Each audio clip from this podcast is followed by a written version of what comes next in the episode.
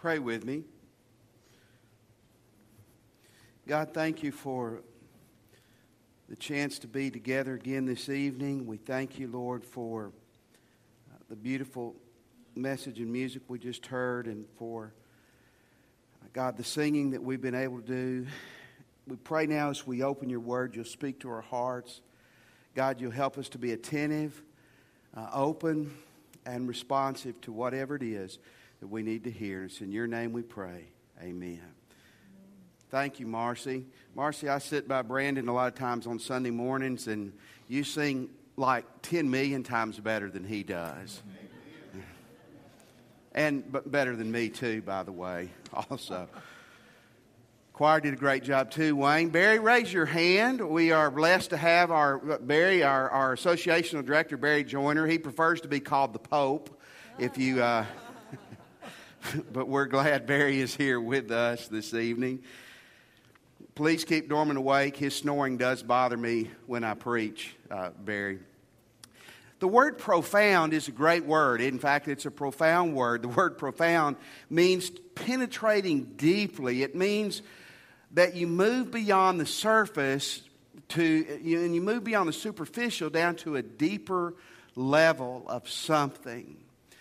And this evening in Hebrews chapter 10, we're going to look at what I call profound Christianity. Not profound in a mystical, philosophical way, but in a very practical way that if you and I would apply the things that are laid out in the Scripture, we will move our spirituality, we will move our Christian life and our Christian walk beyond a superficial level to a deeper more pe- penetrating walk with Jesus Christ. Hebrews chapter 10. I'm going to give you two big ideas tonight. Here's the first. Individually, spend much, much time in the Holy of Holies. Now, what that's saying, and you've been here on Sunday nights, you know we've been in Hebrews since January, and you understand the Holy of Holies means the presence of God. If you're going to have a profound relationship with God, you've got to personally spend much time in the presence of God. In verse 19 through 22, it says, Therefore, brothers and sisters, since we have confidence to enter the most holy place by the blood of Jesus, by a new and living way open for us through the curtain, that is his body, and since we have a great priest over the house of God, verse 22, let us draw near to God with a sincere heart, in full assurance of faith, having our hearts sprinkled to cleanse us from our guilty conscience, and having our bodies washed with pure water. What is he talking about here? Well, the most holy place in verse 19 was the Holy of Holies. It was the most holy place that there was. In the tabernacle, which was the portable temple, or the temple, the Holy of Holies was the place where the Ark of the Covenant was. It was the place that represented the literal presence of God. Only one time a year could anyone enter that, and it was the high priest on the Day of Atonement when he entered it, he entered it tentatively and with fear and trembling. In fact, they made, uh, they made special precautions in case he died in there. They would be able to get him out without sending someone else in there to die too. You didn't just, you know, if I go in there and die, you don't just send Kenny in there to get me or he's going to die too. Then you're going to have to drag two of us out some way. Uh, it was uh, uh, the, obviously a very holy place and a place that brought about a lot of fear. People had died when they were in the presence of God. They had died around the Ark of the Covenant in the past. And to get to the Ark of the Covenant, it's interesting, you had to go through a veil. It was a veil that separated the holy place where a priest went in daily to offer sacrifices to go into the Holy of Holies. Now, this wasn't just like a curtain, this was a huge, very thick veil that had to be uh, obviously that the high priest had to move to get back into the Holy of Holies. It's neat, this passage tells us that the high priest went through the veil to get into the presence of God, but now we go through the body of Jesus Christ. We go through the blood of Jesus Christ to get into the presence of God. It tells us in verse 19 and 22, it says, We've been cleansed. This can be baptism, but it's probably more than just human baptism. It's, it's Christ's work in us to cleanse us inside and out that when Jesus died and we accepted that, that, that not only was the veil torn, and it was torn when Jesus died, exposing the Holy of Holies, but when Jesus died, literally because of his death, and when we accept his death and we accept him as our Lord and Savior, that our access into the presence of God has been made completely free and available. In verse 19, it says, We have confidence to enter the most holy place. I mentioned earlier, the high priest entered tentatively into the Holy of Holies.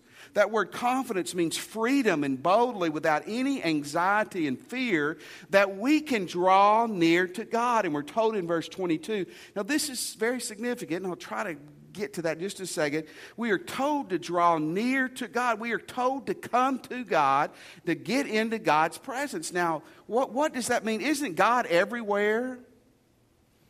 So it's easy to say, well, God is everywhere, so I'm always in the presence of God. Listen, God's everywhere, but I want to tell you, you're not in the presence of God a whole lot of times in your life. Amen? I mean, God's everywhere, but what he's saying is, I want you to make a choice. He's talking to believers as Christians to regularly, consciously, and consistently get into the presence of God. We would think about this as our prayer and our Bible study. We would think about this as our quiet time here. Nothing mystical, nothing strange, but just simply what God's telling us to do to consciously get into the presence of God, become aware of His presence, and respond and interact with Him in that presence. Several years ago, there were some statistics about pastors' spiritual life that were, that were just staggeringly sad to me. One was the average American pastor spends five to seven minutes a day in prayer. Now, five to seven minutes a day in prayer is great if you're a baby Christian. It's horrible if you're our professional minister. But what's even scary about that, it probably means that the average Christian is spending less time than that in the presence of God. Listen, we are lazy after God. The person reading this originally, the, the Hebrew Jewish person, they understood the Holy of Holies. They probably wondered all their life what really lies behind that veil. Well, we know what the Bible says, but what is it like? And don't you know if you knew the high priest, you'd sit him down, what was it like to be in there? And here God's saying, listen, direct access to the Father is, is available 24 hours a day, seven days a week. And if we're going to have profound Christianity, we've got to make a choice individually to spend a lot of time in the presence of God. Here's what we do, though we rush to work, we rush home from work, we rush to the ball game, we rush to the restaurant. And by the time we get home, it's 8:30 or 9, and we're what? We're tired. And so we play on the computer, or we text people, and then we go to bed and we're exhausted. We get up in the morning, we do the same thing over and over and over again. And we're just missing God. I want to ask you do a little experiment with yourself this week. How much time do you play on your computer or your iPad? How much time do you play on your phone? Now, I'm not necessarily condemning that, by the way. I just want you to do a little experiment. And then keep another notepad. How much time do I spend reading my Bible? And how much time do I spend praying? I'm afraid we'd be staggered if we saw the difference in that. I believe you're here on Sunday night because you desire a deeper relationship with God. Listen, a deeper relationship with God is never going to happen by accident. It's not going to be a coincidence that you wake up one day and go, wow, I am really profound in Christ. And a lot of people believe they are that aren't. But it's going to take good old discipline. It's going to take good old t- things like making yourself get up in the morning and spend time in prayer and reading your Bible, making yourself do that at night. You say, Well, I don't know how to do those things. We will spend extraordinary effort helping you to learn how to do those things because they're so important. I was listening to a sermon this week by a guy named R.T. Kendall. R.T. Kendall uh, is a famous pastor. He was pastor at Westminster Chapel in England. Has anybody heard of him besides Andy and Bobby? Uh, he's fam- well, he's famous to about four of us, but he, he, he's famous to those of us in the know, obviously Are those of us who are bored and don't have anything else better to do than listen to English preachers. But R.T. Kendall had a friend who who lived in England, but he would go about six times a year to India to do evangelistic mission work. And one time he came back and he said, RT, you're not going to believe what happened in this village where I was. He said, he said I'm almost embarrassed at our Christianity after being there. He said, I saw people healed. I saw, I saw miracles happen. I saw things happen. And it, it, wasn't anything through this preacher. He said, I just saw things I've never seen in my life happen, the power of God.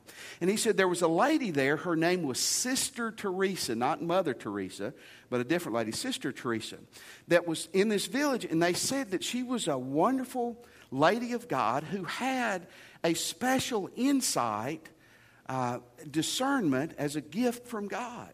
And they said, You've got to meet this lady. So he met the lady.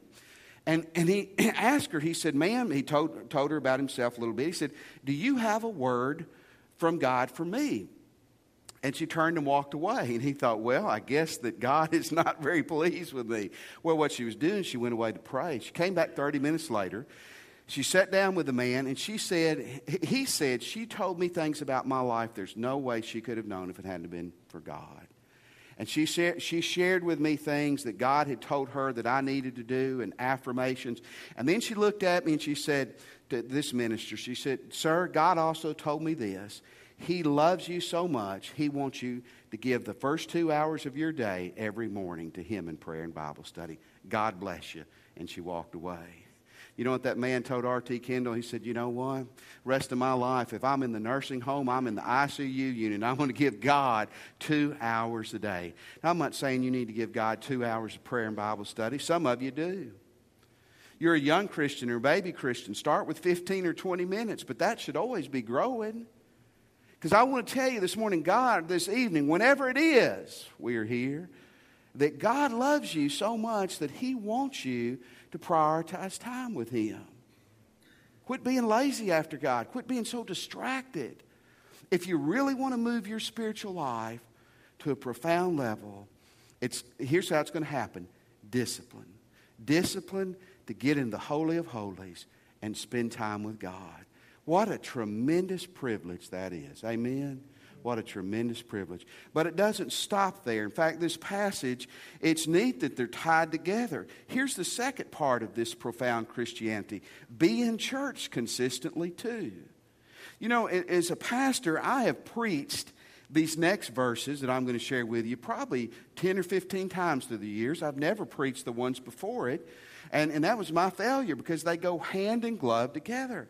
If you're going to have a profound walk with Christ, you have got to discipline yourself to get into the presence of God regularly, but you also have to discipline yourself to be in the house of God consistently. Verse 24 and 25. Let us consider how we may spur one another on toward love and good deeds. Let us not give up meeting together as some are in the habit of doing, but let us encourage one another, and all the more as you see the day approaching. Now, folks, in verse 25, this meeting together is a formal concept. It's the, it's the, the formal assembling together we call a church service.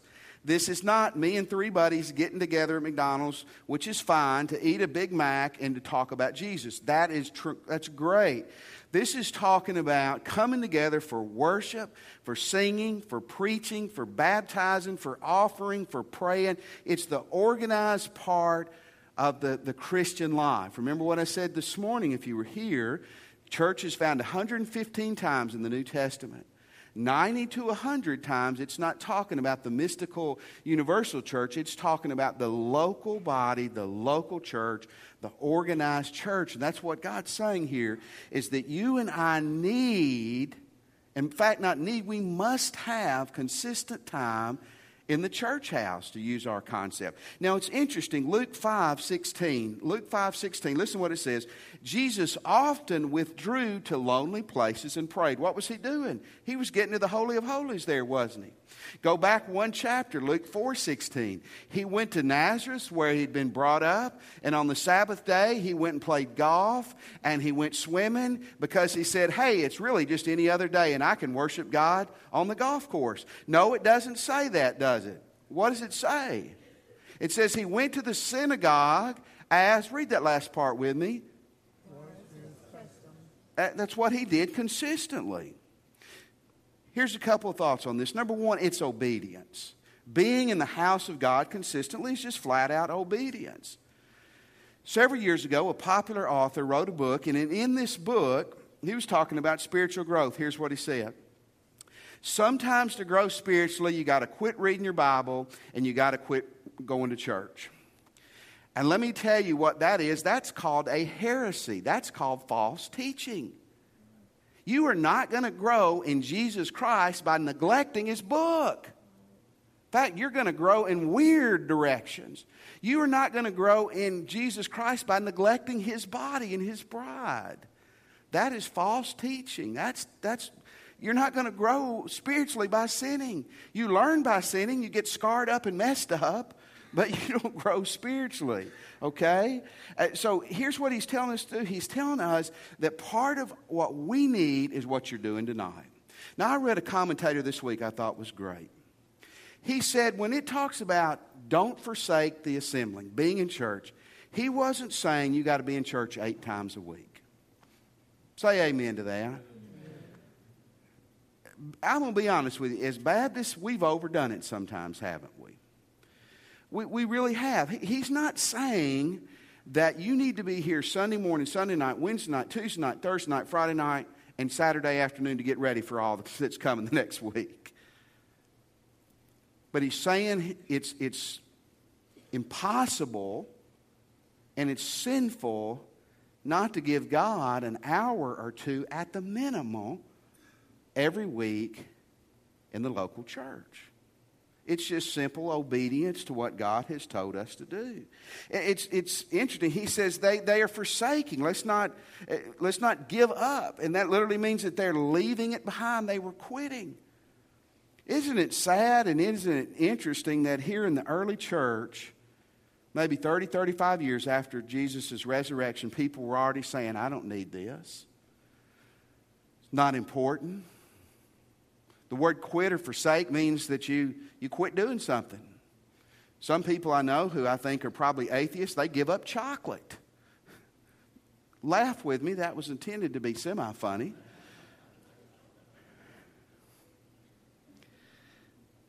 To forsake something means that you, you move away from it. Some of you have moved away from a town or a community. He's saying, don't forsake, don't quit, don't leave behind your church attendance. Why was this happening 2,000 years ago? May have been fear. They were afraid they were going to be persecuted. How many years will it be if, in America before we're persecuted for coming to church? I don't know, but it wasn't tonight, was it? You're not going to be stopped and beaten because you came to church tonight, correct? It's not going to happen. Could they have been just busy? Absolutely. Could it have been lazy? Absolutely. Someone said two reasons people don't come to church consistently it's ignorance or it's arrogance.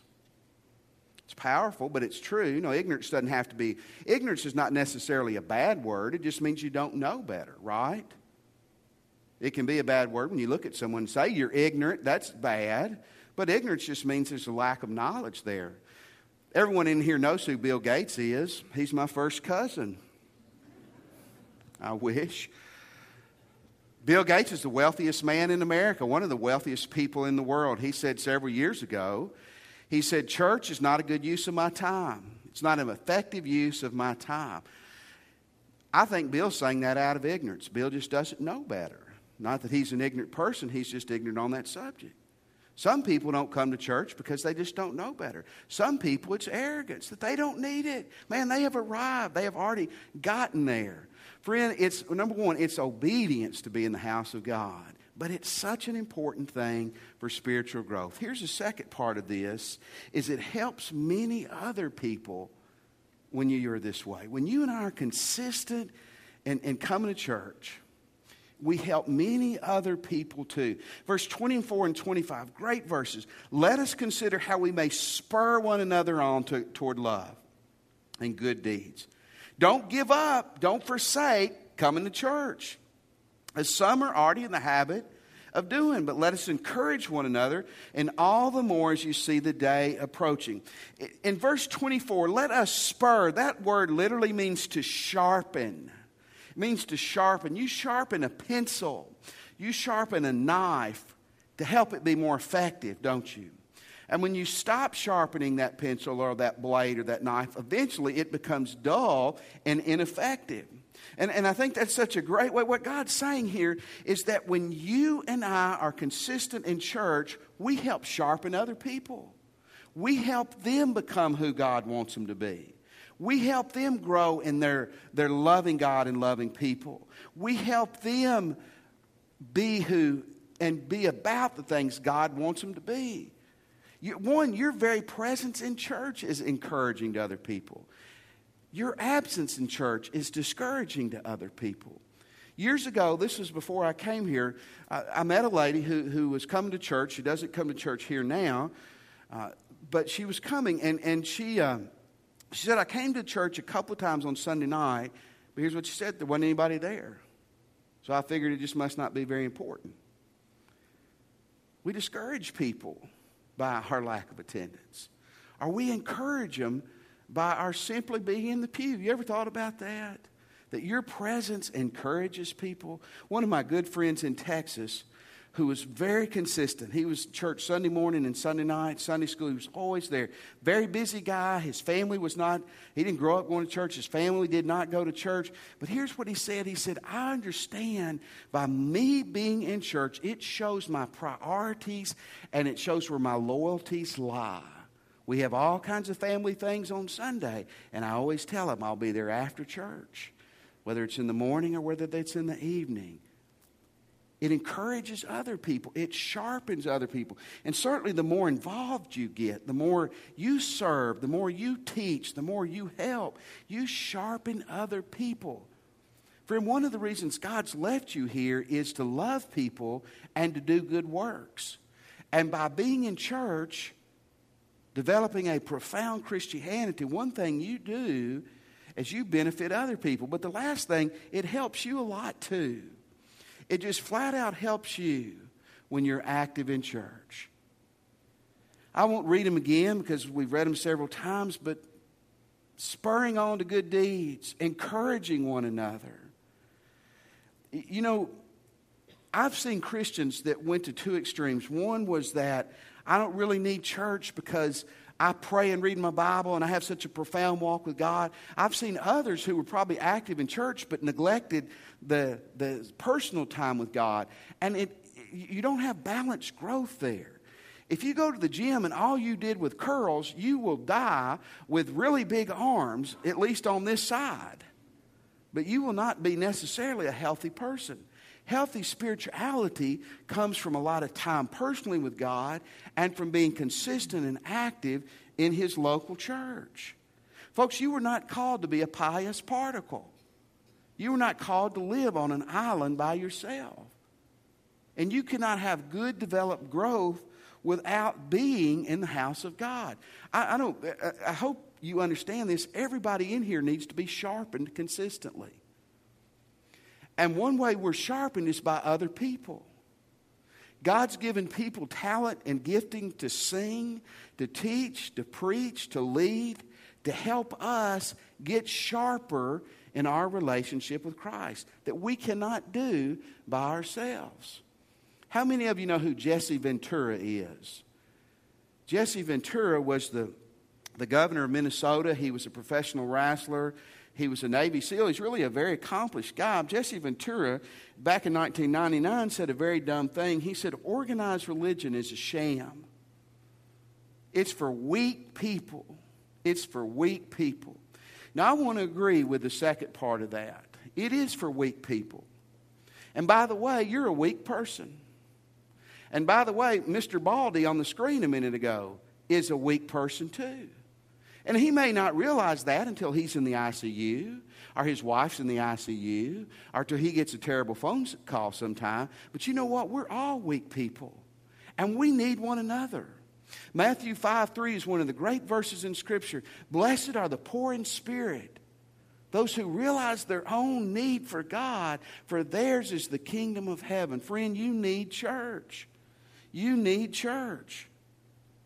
Some of the wackiest and weirdest religious people I have encountered are people who think they know a lot about God, but who aren't consistent in a local church, and they're always bending off this way or the other. And with the rise of the internet and, and Google this, Google that, they're getting weirder and weirder all the time.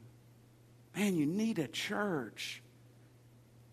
Because not only do, does it, you can help others, but it helps you so much too.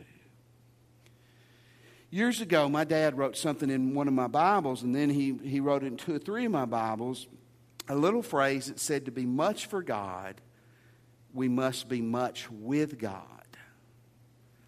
I don't know where that came from, but it's such a great statement. To be much for God, I must be much with God.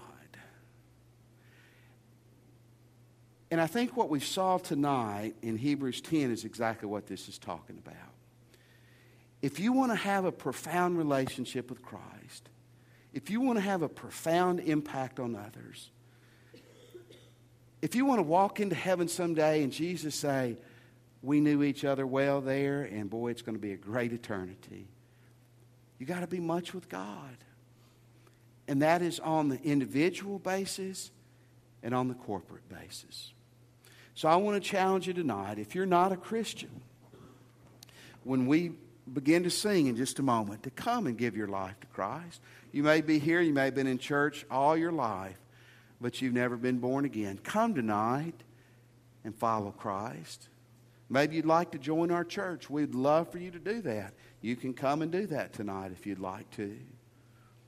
But every one of us here who doesn't fit in one of those categories, who's a Christian, needs to make a decision that we want to move our walk with Christ to a profound level.